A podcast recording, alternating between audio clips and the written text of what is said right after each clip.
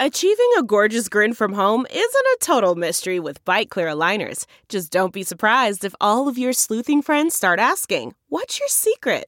Begin by ordering your at-home impression kit today for only $14.95.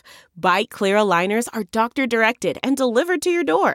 Treatment costs thousands less than braces. Plus, they offer flexible financing, accept eligible insurance, and you can pay with your HSA FSA. Get 80% off your impression kit when you use code WONDERY at Byte.com. That's BYTE.com. Start your confidence journey today with Byte. From the shores of Malibu, where the waves are pumping, to the Great Wall of China, and back to the streets of Las Vegas, and everywhere in the world where the UFC is coming in 2023. It's time for the It's Time podcast, the first one of the year. And we are live now. It's No Holds Barred Radio, folks. We talk about everything on It's Time, everything you want to or don't want to talk about or afraid to voice. We'll voice it for you. Sex, drugs, rock and roll, politics, TV, film, and UFC, and more and more and more. And I'm here with two of my favorite people, my co-host, my producer, TJ DeSantis. One of my best friends on the road, one of my best friends when he's not on the road, one of the greatest guys I know, a brother from another mother, but the amazing commentator, sportsman of the world, John Anik. Happy birthday, boys. I mean, happy birthday. Happy New Year. Happy 2023. It's We're a off birthday on the proverbial right foot. It's great to be with you boys, two of my favorite people, obviously, in the world, not just in the MMA space. And, yeah, I mean, it's been a crazy few weeks, obviously, in the MMA world, as is always the case. But yeah, there have been a lot of sort of heavy-hearted things in the world over the last few weeks. And I'm hoping that this will be my lift up, my catharticism today, if you will. So, all right, well, let's do it. Let's lift it. I will tell you, John, I'm looking for lifting news because I'm a positive guy. I'm not a pessimist. Today's like full of negative news. It's very hard to find anything until we get to talk about a little football.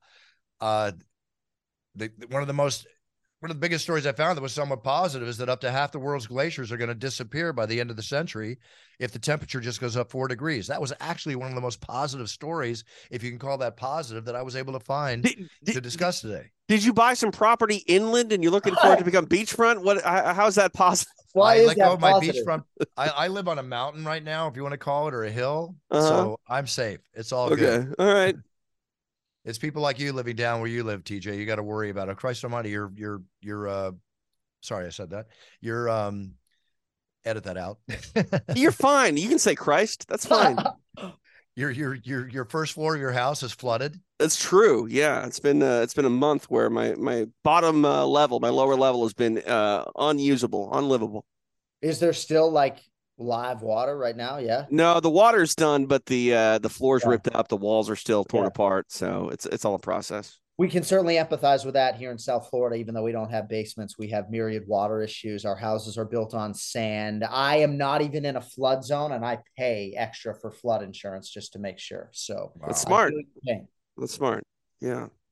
And John, did you suffer any damage during the hurricanes? You know, everything you dealt with down there in the last couple of months? This past one was okay. You know, oftentimes for us, for whatever it's worth, over the last several years, the tornadoes, these little tornadoes that's been through have done the bulk of the damage. But thankfully, we were kind of spared. It seems like Clay Guida, where he has relocated to, got absolutely hammered. So really? I know it's a big initiative of his to sort of fight for Florida and try to sort of get that community back up and running, because some communities in that Fort Myers greater area just got absolutely thrashed. No, it's a shame.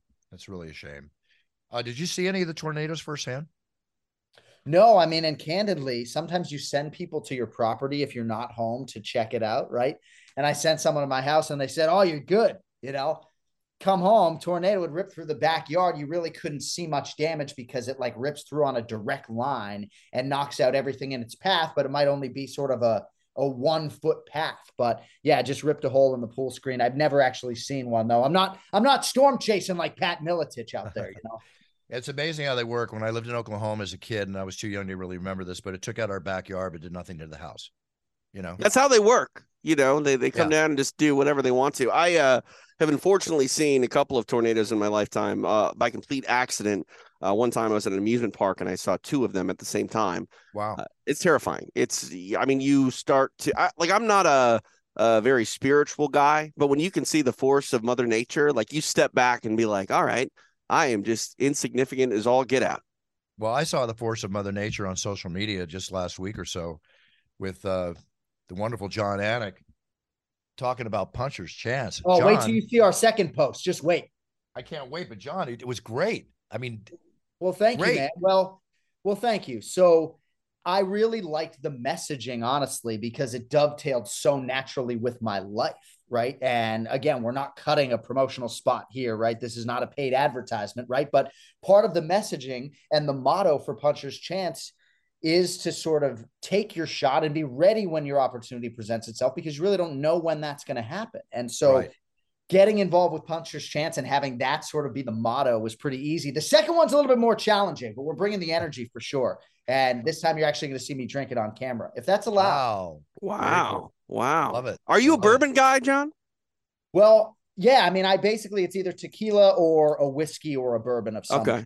The only thing with Puncher's Chance is that it just sends me into the next stratosphere because it's 90 proof. So I got to be a little bit careful. Well, then you better watch out for our barrel version. That's 116 proof. And the single barrel version coming out is 108 or 6 proof.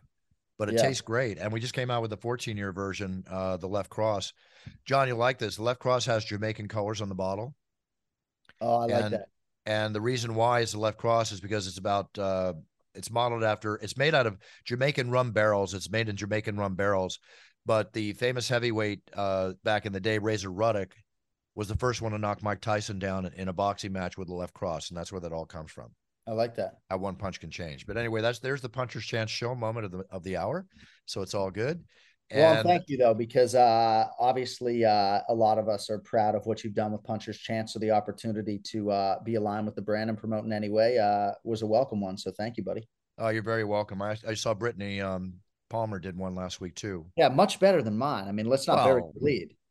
That remains to be seen. I mean, let's face it, she's maybe a little easier on the eyes. Not that you're not, but, you know. Yeah. It's all good. Fair to say. It's all good. Touching the UFC world. Speaking of the UFC world, the first event is not till Jan 14th in Vegas. Then we've got the Brazil show, the pay-per-view coming up there, which I'll see you at.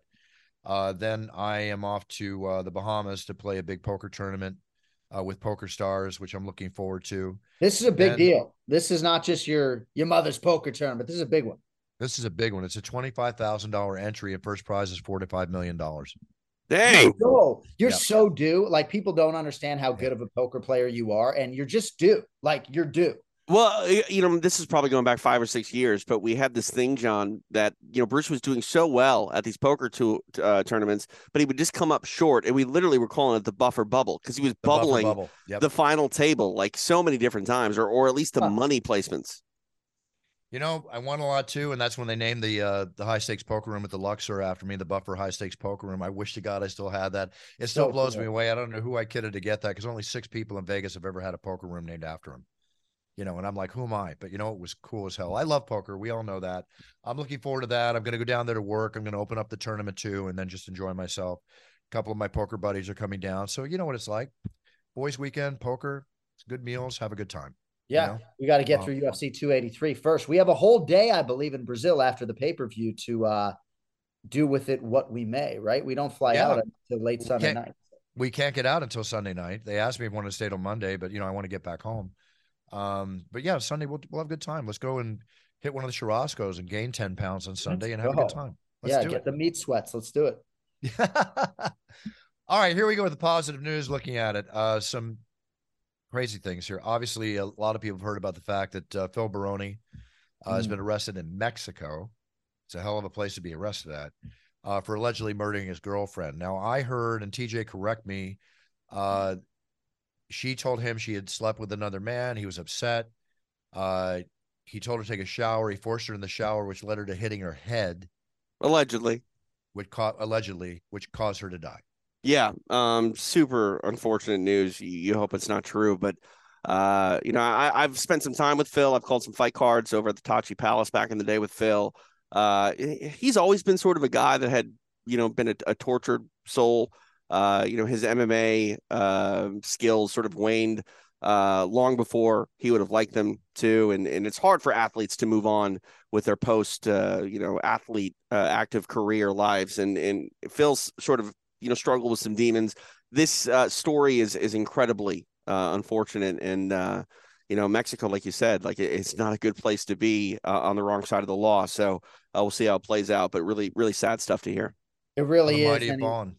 I mean, it seems like Baroni has had to deal with a lot of things. Some of those, of course, have been self-inflicted, but I think anybody who's ever been concussed or dealt with a head injury knows that, you know, you can't just go to sleep right now. He didn't seemingly, and again, these are his words, he didn't seemingly know that she was concussed laying next to him, right? But at least the two times I've been hospitalized with concussions, I got people waking me up like every hour on the hour, at least that next night. And for the first one, it was so severe, they did it for 2 nights, you know? So, yeah, but just a really sad, sad, sad thing for him to be dealing with. And, yeah, I guess we'll see how it plays out.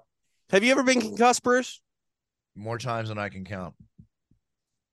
Because I can't honestly feel, I mean, I know 2 very serious times when I told you the story, when I was training to potentially have a professional, you know, 3-round kickboxing fight. Right. And I got concussed twice during training. But when I think back to getting slapped by big waves or, you know, actually from fighting or taking shots to the head, I think a concussion, and I'm not a doctor, but I think if your brain gets rattled, you're concussed. Yeah, no, you know? 100%. Yeah. Yeah. So I can't even imagine the number. I had nobody waking me up for 2 days. So hopefully there's no damage that I'm going to realize later on in life. I'm knock on wood. But to answer your questions, yes, I have been concussed. There's no question. I've been concussed once. It was when I was 7 and I was playing on the bottom side of a playground and I stood up too fast. Oh, that'll do it. Yeah. I was concussed in 2 different sports. One time when I tried snowboarding for the very first time, right? And being a surfer, I was able to, you know, do all it was the stopping. It was my problem. Yeah, yeah, yeah. And then I stopped one time and face implanted. You could still see my face in the ice snow, you know, like out of a movie, like Face Off. Right. You see my face image there. I was out of it. Oh, sure. I never got on a snowboard again. I stayed with my skis. Yeah. Yeah. I mean, it's weird. I remember hitting my head a bunch when I was a kid, and I don't know if I was concussed, but I remember specifically hitting my head and then tasting metal. Does that mean you're concussed? Ooh. I don't know. I don't know. I don't know. Me, something happened. That's for sure. Yeah. But, you know, I think concussion happens. You know, it's funny, you know, you see kids riding bikes today, including myself or yourselves with a helmet. Oh, I never had a helmet. Did either of you guys have a helmet? Yeah, never had a helmet, skateboarding, bike riding, nothing. No. We never used it. No. Did you ever hurt yourself as a kid riding a bike, John? Oh, yeah. I fell off a scooter in Salt Lake City last August for Leon Edwards and Kamaru Usman. So, yeah, oh, I'm a menace on anything that has wheels. I still have gravel in my forearms from growing up on a country road as a kid. Yeah. No, I mean, I grew up on a bike, and it was literally like, come home, eat a peanut butter and jelly sandwich, do my homework, and be on a bike until the sun went down, you know? Yeah. I mean, I don't know. Kids today definitely don't live by this philosophy, but I had pretty overprotective parents at the time, but the rule was still in the summertime, like wake up and just make sure you're home by dark. And that was my mantra. I didn't want to be at home. Why do I want to be hanging out with my parents? You know, I didn't have an Xbox or even a TV in my room. So I ran around the woods. We all did. As long as we were home in time for dinner, right? Right. That's not the way it is today by any standards whatsoever. Going into a couple other news stories here again, this Jeremy Renner snowplow accident. How crazy is that? I haven't heard about this. Oh, Jeremy Renner was snowplowing around his house, wherever that was. Oh, he tried to help free a family member's car from the snow, mm-hmm. and the snowplow ran over him. And he's in ICU with extensive injuries. Hopefully he's going to be okay. He did a video from his bed, but just, you know, you ask yourself, is that, and it was one of those ATV 4-wheelers, you know, which are dangerous to begin with the snowplow in front. Yeah. So I don't know the exact story, but it's just, that's just horrible. That's why you call a guy. You got to call a guy in that situation. No, when you call a guy to do the snowplowing. Yeah. You know, John, you live in Florida, but I mean, I used to live in the snow. My dad made me do everything, but if I would call the guy. Yeah, no, I mean, I lived the first 31 years of my life in Massachusetts. I spent more time shoveling than I care to recollect, but yeah, that's scary. But I do think whatever list you're on, A-list or otherwise, I think there are a lot of people that like to get their hands dirty. You know, my back probably wouldn't take too well to it now, but I used to enjoy going out there and shoveling the driveway and breaking the sweat a little bit. I do think some people like to, you know, not have everybody do things for them. You know, I'm with you all the way. I grew up with, and unfortunately I bought my grandparents' house, which was right next to my parents' house and right next to my aunt and uncle's house. And, you know, combined, we had about a quarter of a mile of driveway. And, You out there in Massachusetts, John, get way more snow than we do in Minnesota. We're just much colder, a bitter cold. So when we'd have to go out, I'd end up being the guy that had to do a quarter of a mile of driveways because I was the sucker who bought the snowblower. And, right. You know, we're talking sometimes out there 3-4 hours long at, you know, minus degree weather at times. So, yeah, absolutely. Yeah. Absolutely. I never want to go back to that ever again. I live in California, so I can't think about it. I'll drive to the mountains and I'll find the snow. I don't want the snow to find me. Yeah, I mean, living in Southern California, it's on-demand climate. Whatever you want, we got it. You want to go to the desert? It's a 2-hour drive. You want to go to the snow? It's a 2-hour drive. You want to go to the beach? It's a 45-minute drive. John, I tried it once when I was a teenager. I surfed in the morning and skied in the afternoon the very same day. That's cool. It was very cool. Okay, a couple other stories here. Dave and Buster's co-founder, James Buster Coley. He's not. Right? Okay, he's Buster. Okay, all right. Bringing so much joy to kids and everything. Yeah. And he just died, apparently committed suicide. Oh, no. You know, all these different things. Let's talk about, we got to talk about this. It's so tragic, and I hope he's going to be okay. I got back Sunday from one of the best experiences I had, you know, announcing the Fiesta Bowl in Phoenix. Had a great time. What an amazing game, John. Oh, I mean, 44 points in the fourth quarter, setting the record, almost 100-point game. I mean, I was actually at one point going to leave like 5 minutes before the end and to beat the crowd. There was absolutely no way you could leave that game. Yeah. Unbelievable. It's just crazy. Taking videos of Bruce Buffer leaving one of the all-time classics, you know? No, I have a video of Dan Marino leaving a Miami Raider game one time in the fourth quarter when Miami came back and almost won the game. So I didn't want to be one of those guys. Yeah. Right.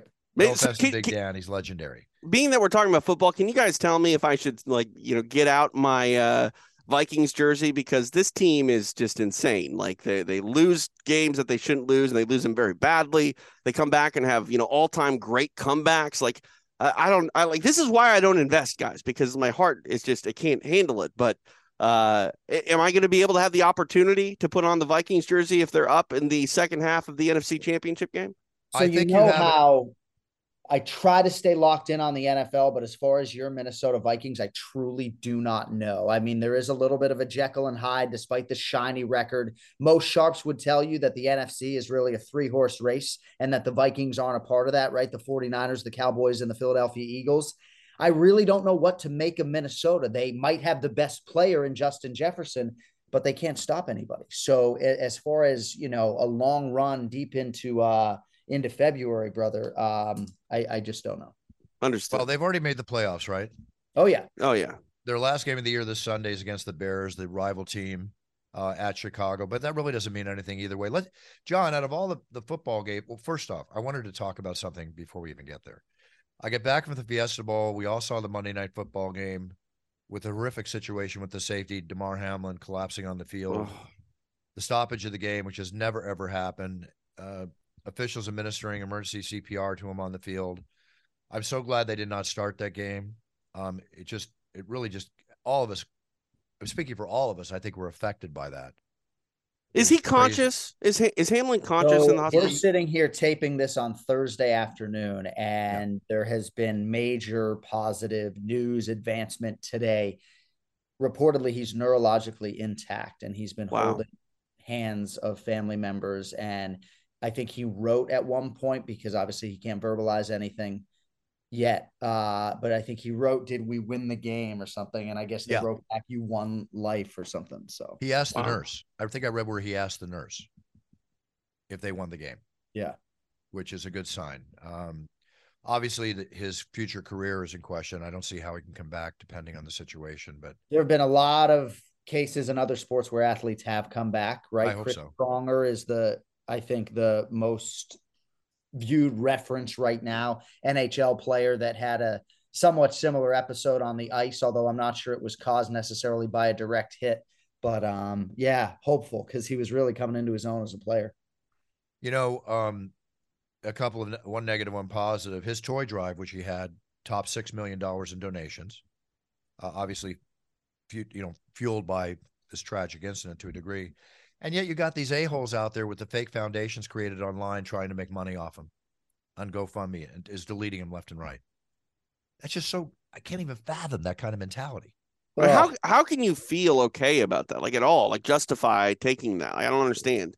Well, you're an a-hole to begin with, so how can you feel good about it? I mean, well, yeah, there are just a lot of twisted, desperate people. And I also think, too, and I'm not pardoning any of these individuals, but you are a byproduct of the environment in which you grow up to some extent, you know, and, you know, not that I had a silver spoon by any means, but, you know, I try not to be too judgmental about people, you know, because some people, man, are in a real shitty spot and they didn't put themselves there, you know, right. But obviously there's no excuse for that, but you know, there are a lot of people out there that are, you know, piece of shit. They really don't see themselves as such, you know? I can't really elaborate beyond your elaboration. Thank you for your kind words, because it could be a lot worse. All right. With the lineup happening in football and not taking it away, let me just say that my sincere wishes and condolences go out to the family, go out to Damar Hamlin and his family for a full 100% recovery. Please. Please, please. John, one question. They don't replay the game. What implications does that have on the season? Well, there are massive implications, right? And they're sort of in a wait and see mode right now. And just if you think about the gambling world in terms of some of these sports super contests in Las Vegas, where hundreds of thousands of dollars change hands and, you know, people are potentially going to lose a lot of money. There's so many different implications, but, you know, we canceled our NFL podcast, Anik Squared, this week because we were we just weren't in an competitive mood to talk about the NFL or try to make any predictions. It seems as though week 18 is going to happen as scheduled. And then maybe depending on how the Ducks fall, they may try to run that game between Cincinnati and Buffalo back if it has major seeding implications. But I think a lot of it is sort of a wait and see approach by the NFL. They're going to keep week 18 intact, maybe do a no contest for Cincinnati and Buffalo, but it's a tricky thing, right? I mean, it was shaping up as arguably the most important and the best Monday Night Football game in a long time, 10 years or so. And yeah, we all know what happened next, man. Scary. Well, if it's a no contest, does that affect their teams with the outcome, or is it keep everything gets affected, right? That's why I think the NFL is trying to wait and see. All right, so let's see what happens this weekend. And granted, it's a huge ask for these teams, especially the Buffalo Bills, who are playing the New England Patriots. Patriots are fighting to make the playoffs, right? Going to be a lot of emotion for the Buffalo Bills. I think they'll still play well and beat New England, but yes, right? Buffalo is still playing in theory for the #1 seed, as is Cincinnati. But I believe if Kansas City wins on Saturday, they would lock up the #1 seed, and then that might provide some clarity. But at least right now, things are postponed, and you don't know what's going to happen. I mean, they could get rid of that bye week before the Super Bowl. I think that'll probably happen. I mean, Buff, there is a chance, right? I guess that they would play week 18, then have Cincinnati and Buffalo play and just push everything back a week. You know, I would imagine everything's on the table right now. Yeah. We could paint 18 different scenarios that nobody knows. Nobody knows. The Philadelphia Eagles doing so well, dropping 2 games, Hurts out, sore shoulder. Do you risk bringing it? Do they need to bring him in this next week? I guess for home field advantage, they need to win this game. Do you risk? Yeah, I mean, a few years ago, the NFL scaled back the buys from 2 in each conference, 4 overall, to just 1 bye week for the top seed in both the AFC and the NFC. So there's no overstating how hugely important it is for the Philadelphia Eagles to try to get the #1 seed and get that bye week and maybe buy some more time for Jalen Hurts. Most of the sharp NFL minds that I ingest, that I talk to, they think the Philadelphia Eagles are like head and shoulders the class of the NFC. But they haven't had their quarterback the last 2 weeks. So I would like to maybe try to get the confidence back, but I don't necessarily know the degree of the injury. But I do believe if Jalen Hurts is healthy, Philly's representing the NFC in the Super Bowl. I really believe that. Oh, I believe it too. But the question is, do you keep him healthy by not having him play? Give him the next one. Right. And then you get yourself in a situation where, you know, potentially you end up having to go to Dallas for the NFC Championship game, or go to San Francisco instead of having both of those teams that either play indoors or in California coming to Philadelphia when it's 5 degrees for the NFC title game. So I think for the Eagles, it's huge. It is huge. Obviously, home field advantage is everything. Switching over to college for a second, TCU playing Georgia. TCU is the dog by 12.5 points, like they were the dog by 7.5 in the game that they won, you know, last Sunday or Saturday. Who do you take? I mean, how can you not take TCU in the points in that game? Well, that was my initial thesis statement. It was 13.5. I said to myself, I'll monitor the line. If it goes to 14, I'll hit it. It went the other way down to 12.5, and 14 is never coming around again. I'll probably end up on the points. I haven't played the game yet. I'll probably eat up the points and hope to see a good close game. But the way TCU defended late in that game, in that national semifinal, left so much to be desired that I don't know, man. I can't have any more than a half unit on that outfit. I just don't believe that they're going to be able to consistently stop Georgia. And, you know, yeah, I think TCU could get to 30, but can Georgia get to 44? You're damn right. So yeah, of course they can. Of course they can. Where is that game played? I don't know where it's being played. Let me, it could be Atlanta. I'll find out for you right now. If it's in Atlanta, I mean, there's no way I'd lean towards TCU. Well, this game is being played at SoFi Stadium in Inglewood, California. Oh, right down the street. Here. Yeah, I know. That's because I'm actually waiting for the phone call, if you know what I mean. Oh, I hear you. Yeah, which would be a lot of fun. The Eagles are 14-point favorites against the Giants. I'd buy that to 14.5 and take New York, even though I love my Eagles. Just a lot of points if Hurts is not playing. Yeah, I mean, I think part of that probably speaks to the fact that the Giants aren't playing for anything. No, but you know what? People don't play for anything sometimes. No, you're right. You're right. It's a lot of points. It's still inside of division. And the other thing I'll say as well, right? 53-man roster in the NFL. 45 guys are active on Sunday. It's not like you can just sit everybody down, you know? Like you guys have to play, and the game is inherently physical. So yeah, I would probably take the Giants in the 14.5 as well. You know, the game is inherently physical with this injury that happened to Hamlin. And everybody's talking about how tough the game is. They've done everything they can to ease up and safety eyes, if that's a word, the NFL play. There's really nothing else that can be done. Oh, there's something else that can be done. What? Get rid of helmets, get rid of pads. Elaborate.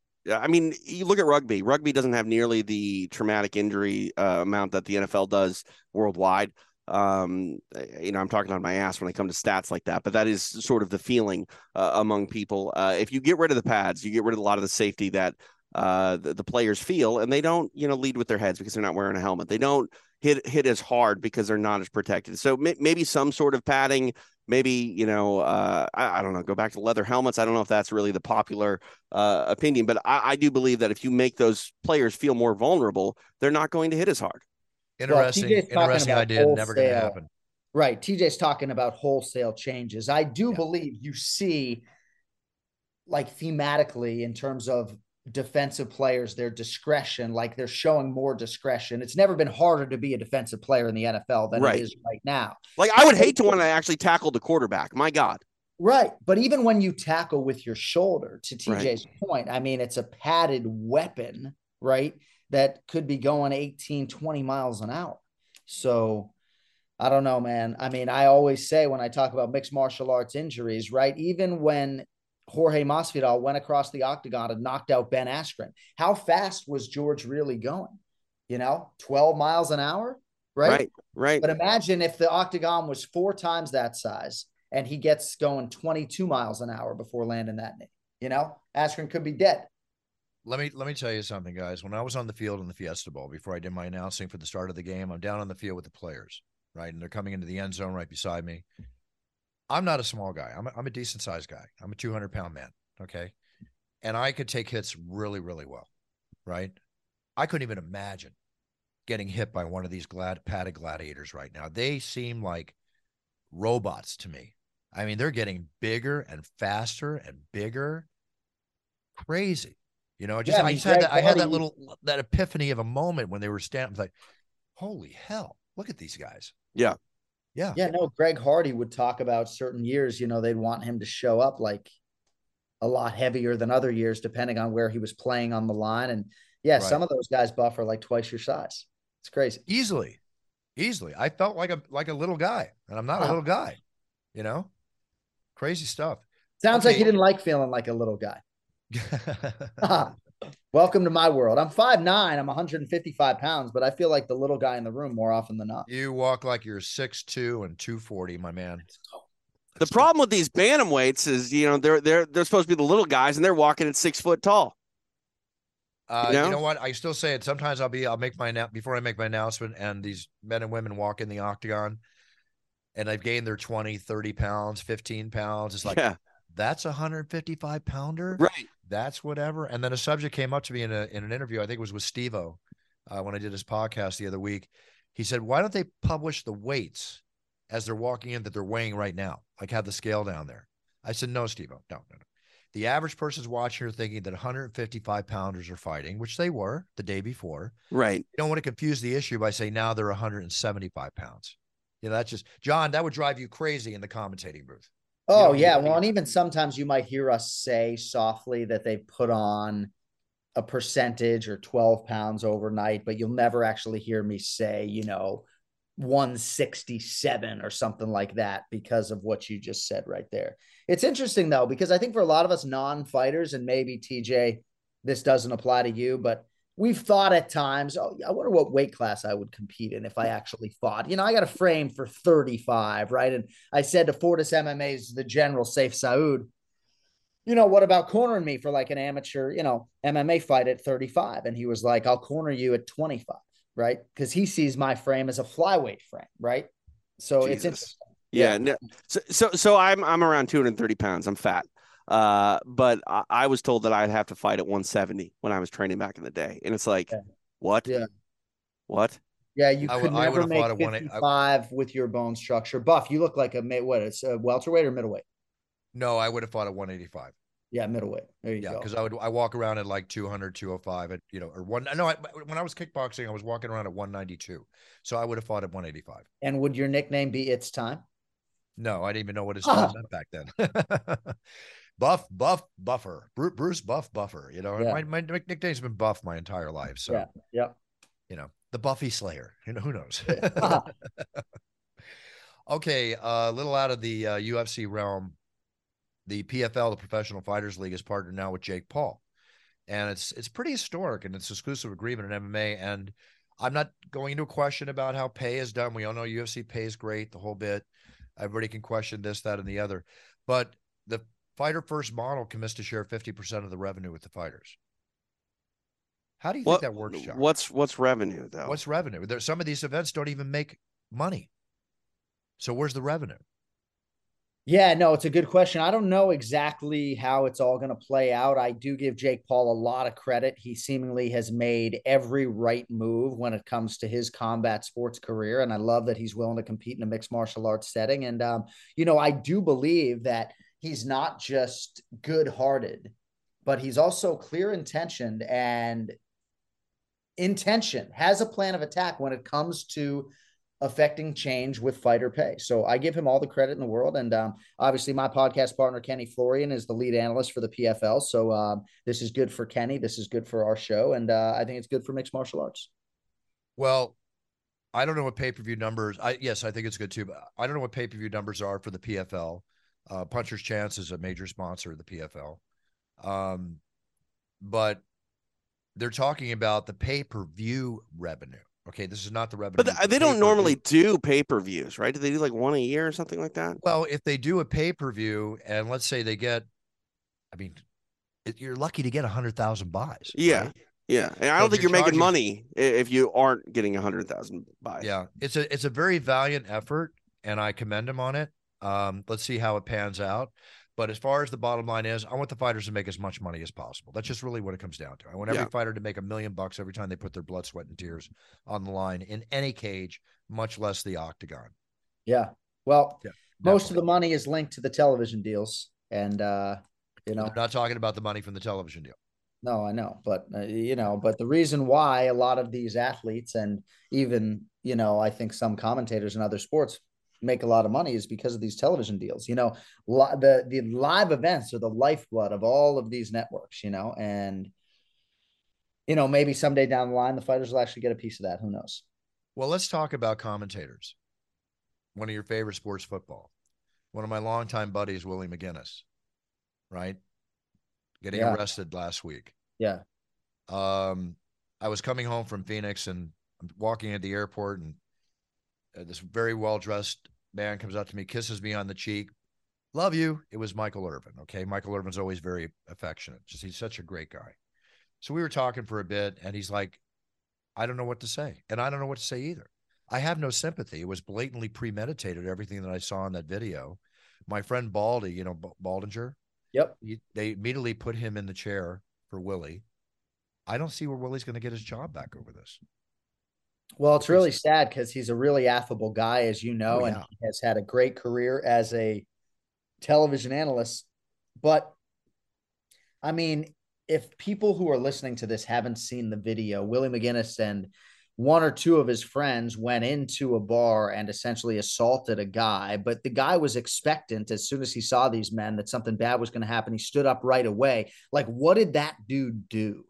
Right. Deserve this, that a public figure like Willie would throw caution to the wind and throw his whole television career away potentially to do this, where you got to figure there are cameras. He didn't care. Like, something had to be done. And I'll tell you right now, like, depending on what some individual could or would do to like one of my children, like, I do the same goddamn thing. So, well, especially in a Cain Velasquez situation, you never know how you're going to react. But you know, there's no excuse for it, John. I mean, premeditated, go in, your buddies are putting the feet or the fist to him, and you grab a Heineken, what looked like a Heineken bottle, and start uppercutting him in the face. You know, it's just, it's just horrible that we're on. One thing I was going to point out is you know how people wear their pants down around their tush?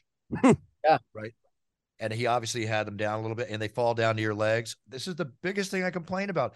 If a fight comes down or you got to run for your life and your pants are hanging down halfway down your tush, much less showing your tidy whities, it's the most unsafe thing as a man to have. I would never allow myself to be in that vulnerable of position. So I don't go clothes shopping, not for myself, not for my son. Like, my wife is in charge of all of it. It's just better that way. But she asked me to go run to Macy's the other day to find like a nice Christmas sweater for my kid.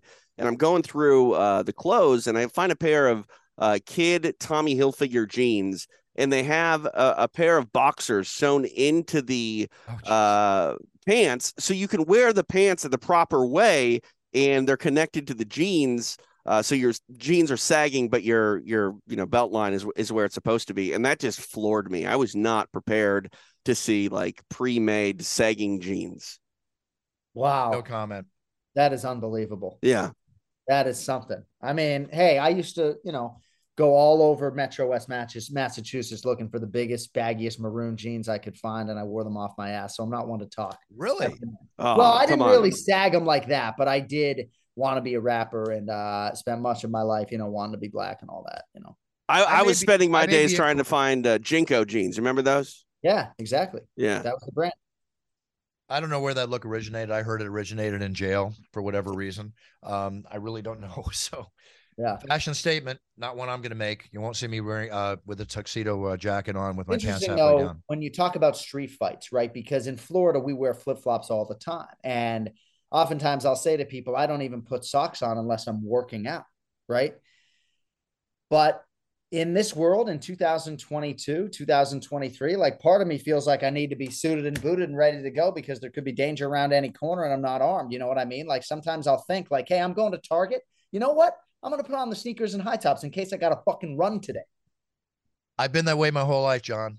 I enter the restaurant. I know the exits within 2 seconds. My back is to the wall. I've been that way my whole life for reasons that I don't need to go into, but we all have our past experiences in life.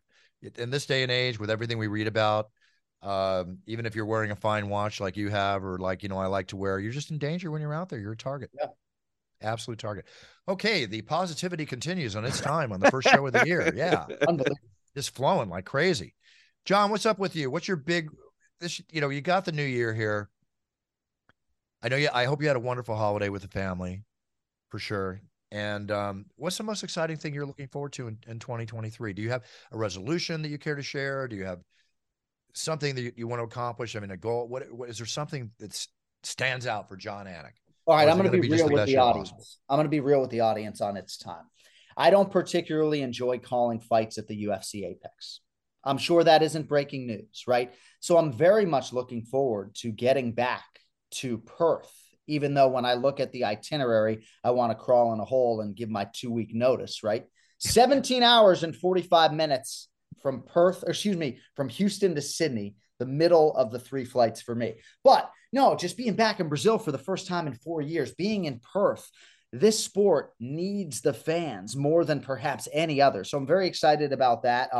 New Year's resolution wise, I just decided to go month by month. So we're doing no juice January. So, you know, Buff and I love our juice. So I'm drinking iced tea right now. But for me, it's more like no orange juice. Yeah. So I'm not having orange juice, obviously Florida orange juice. I love down here, freshly squeezed. So no juice January for me.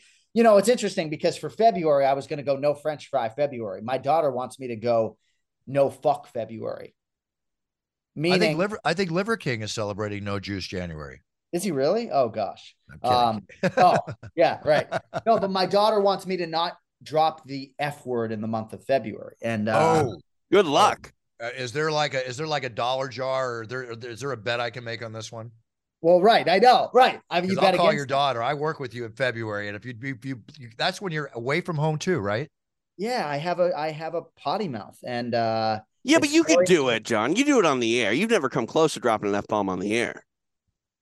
Right. But TJ, I mean, candidly last year when I did no juice January, I broke it. Right. Several times. But the first time I broke it, I did it by accident. I walked to the fridge. I poured myself a glass of orange juice and forgot. Right. French fries a little bit longer because they got to cook or whatever. You know, I don't believe I will eat a French fry in February, but I, as Buff was suggesting, he would love to bet on me to not be able to get through 28 days in a non-leap year without saying the F word. No way. No way. No, it's tough for you. That's very tough. What does your kid get if you do? Well, we're not betting really on anything. I mean, she could come up with a resolution on her own, right? I should go downstairs right now and see what she's going to do in January. Never mind February. She's got all these ideas for her father, you know? Yeah. She's got to give in too a little bit. I would say so. Yeah. It's gotta be an equal street there. All right. Well, TJ, how about you? What's 2023? Anything going on with you? I mean that, is there any like major goal or aspiration? TJ had a big 2022. Yeah, you did, TJ. Not a bad 2022. Yeah. I don't know. I probably should come up with more goals. I generally don't. But, you know, maybe I'll find something. Well, it's interesting. When we launched the Anik and Florian podcast several years after It's Time was launched, of course, people don't understand the extent to which Bruce Buffer was a pioneer in this podcast space. Oh, thank you. But TJ was the producer of our show when we launched in April of 2015. And now when I look where his career is at 7 years later, at times maybe he's had to play the long game more than he should have relative to his ability and his expertise, you know, but it's nice to see you shine across a lot of different platforms, you know. Thank you, John. That means a lot to me. Well, you both mean a lot to me too. And I just want to wish you both the best of years in 2023, your families, health, prosperity, all that goes with it. Happiness. We live in this crazy world right now. I do need to apologize to John Anik because I think that the Anik and Florian podcast should have probably won the UFC Fight Pass Podcast of the Year awards, but they gave it to me. And I think that's because some favoritism there. So congrats on the award you should have won. Hey, no. We appreciated the nomination and we had fun with it on our episode this week, and we gave extra rounds hell, so you may want to check it out. Well, that's a common gimmick on the Anik and Florian podcast. It is. Hey, it's cross-promotion. It's all said with love. You know. It works. So you're on the Fight Pass network, John, your show? Yeah, so our show is on the Fight Pass network, but we do this Anik and Florian Rewind segment, which is really the core of our contribution, where Kenny and I look back at a fight in UFC history, and then we sort of talk about it as it's going on. Like 2 weeks ago, we taped a segment. We had Dean Thomas and Ken Flo watching their fight against each other back, and it was pretty cool. Well, you may have a little, not competition, but maybe for the nomination, but Bypass may have another show on this year. I think it's time. I think it's about time. It's time for It's Time on UFC Fight Pass. Yeah, it's coming. Working it out now. All right, listen, for myself, I had a wonderful year last year with the ups and downs that we all went through and personally things that occurred. I'm just looking to be the best I can be, to have a great year, to be a sphere of influence, like I say, at the end of the show to the people around me, and to be positive and just do the best I can for my family, my loved ones, and above all for the people around me. And it's not like I have any great aspirations because I'm full of aspiration. I'm full of goals. I've got the cologne, the toiletries coming out, It's Time energy coming out, the Puncher's Chance, UFC, other big things I'm not going to mention right now, but that's great. Business is great. I just want to be the best human being I can be to myself, to my loved ones, and to the people around me, and to my buddies. John and TJ. Well, you're the man. You're always closing. You know, I've learned so much from you, not just as far as broadcasting, but as far as life and finances and everything else. So I think I need a new accountant, but but no, all it's right. I won't do your taxes, John. You know, I mean, I marvel at your energy every show, and you and I, obviously, that's one thing that we both know we can always control is our energy. Yeah. And yeah, we'll see how many more of these pay-per-views we got in us collectively. You know, I think we're going to be around a while, John. Don't leave me, brother. I need you on the road. I need my brother on the road. Well, I got 4 more years, so. You got it. Well, that's what you say now. We'll talk in 4 years about your next 5. So all good. Or next 4. You just outlined a decade. Jesus. Hey, listen, I'm 65 now. You know, I'm going for till I'm 75 minimum. You wow. Know? That's breaking news. That's my plan. Yeah. I don't me care. Too. I'm going till I'm 75. It's not about the paycheck to me. You guys know that. I mean, I'll be the first one to cash it. I love what I do. The thing that will stop me and make me retire has nothing to do with money. It has to do with my passion. Once that wanes, I will not phone it in for a seat at a fight and a paycheck. I either do what I do because I love it or I don't do it. See, I'm just too dumb to do anything else. Just say what you will, TJ. John and I are not going to agree with that. You're doing great. Everything's great. Okay. Let's sign off. TJ first. Let's see here. Nothing really going on this week as far as extra rounds is concerned. No UFC, but I would implore people if they have a UFC Fight Pass subscription to go check out my exclusive interview with Mike Tyson. It's behind the paywall. I got 20 minutes out of Mike. Talked about a bunch of stuff, including his decision to go on a sort of a spiritual journey with the use of ayahuasca. It's pretty interesting. So check that out. The interview with Mike Tyson available exclusively on UFC Fight Pass. Very cool. Very cool. Johnny? Anakin Florian Podcast 2022 awards, our 8th annual, are out on the DraftKings YouTube channel, and we're very excited to announce, I guess I'll do it here for the first time, we are going 2 episodes a week in 2023. So for our first 8 years, we've done 1 show a week, and now we're going 2 a week beginning this year. So that's pretty exciting for us. Just, you know, the MMA news cycle is such that that we need to have a platform midweek, Wednesday or Thursday. So that's the way it's going to be. So, yep, just getting ready for Rio and ready to let loose again. Big year for the combat sports leader, as you know, coming up. All right. Well, what is that drink that other Curelibas? Curelibas? Oh, what is that? Ah, what is that drink? It's like Coca-Cola or something else? I don't know, but I know. You know what I mean? The Cuba Libre. Jeez. All I know is there's 2 C's, Churrasco and Cureliba. Whatever it is, John, let's enjoy ourselves after the show. Let's do it. Name of the game. All right, boys, listen, I wish you all the best to your families, yourselves, and the brothers that we are in 2023. Everybody out there, here I am. There's no secrets. Lots going on. Follow us all on Instagram to get more news. I'm just looking forward to a great year, and I just want to wish you all a very great year. And again, like I always end the show, set your goals. Now's the time to do it more than ever. Write them down. Believe in them, research them, get as much knowledge as possible. So when you step on that yellow brick road ahead of yourself to success, that you be the best you can be, whether you're winning 1st, 2nd, 3rd, 10th, or the champion of the world, do your best. It means you're winning. That's what we're all about and it's time. That's what I'm all about in life. Big cheers. No fears. Happy New Year. Love you all. Love you guys. Save on Cox Internet when you add Cox Mobile and get fiber-powered internet at home and unbeatable 5G reliability on the go. So whether you're playing a game at home, yes, cool, or attending one live, no! You can do more without spending more. Learn how to save at cox.com/internet. Cox Internet is connected to the premises via coaxial cable. Cox Mobile runs on the network with unbeatable 5G reliability as measured by Ookla LLC in the U.S. to H 2023. Results may vary, not an endorsement. Other restrictions apply.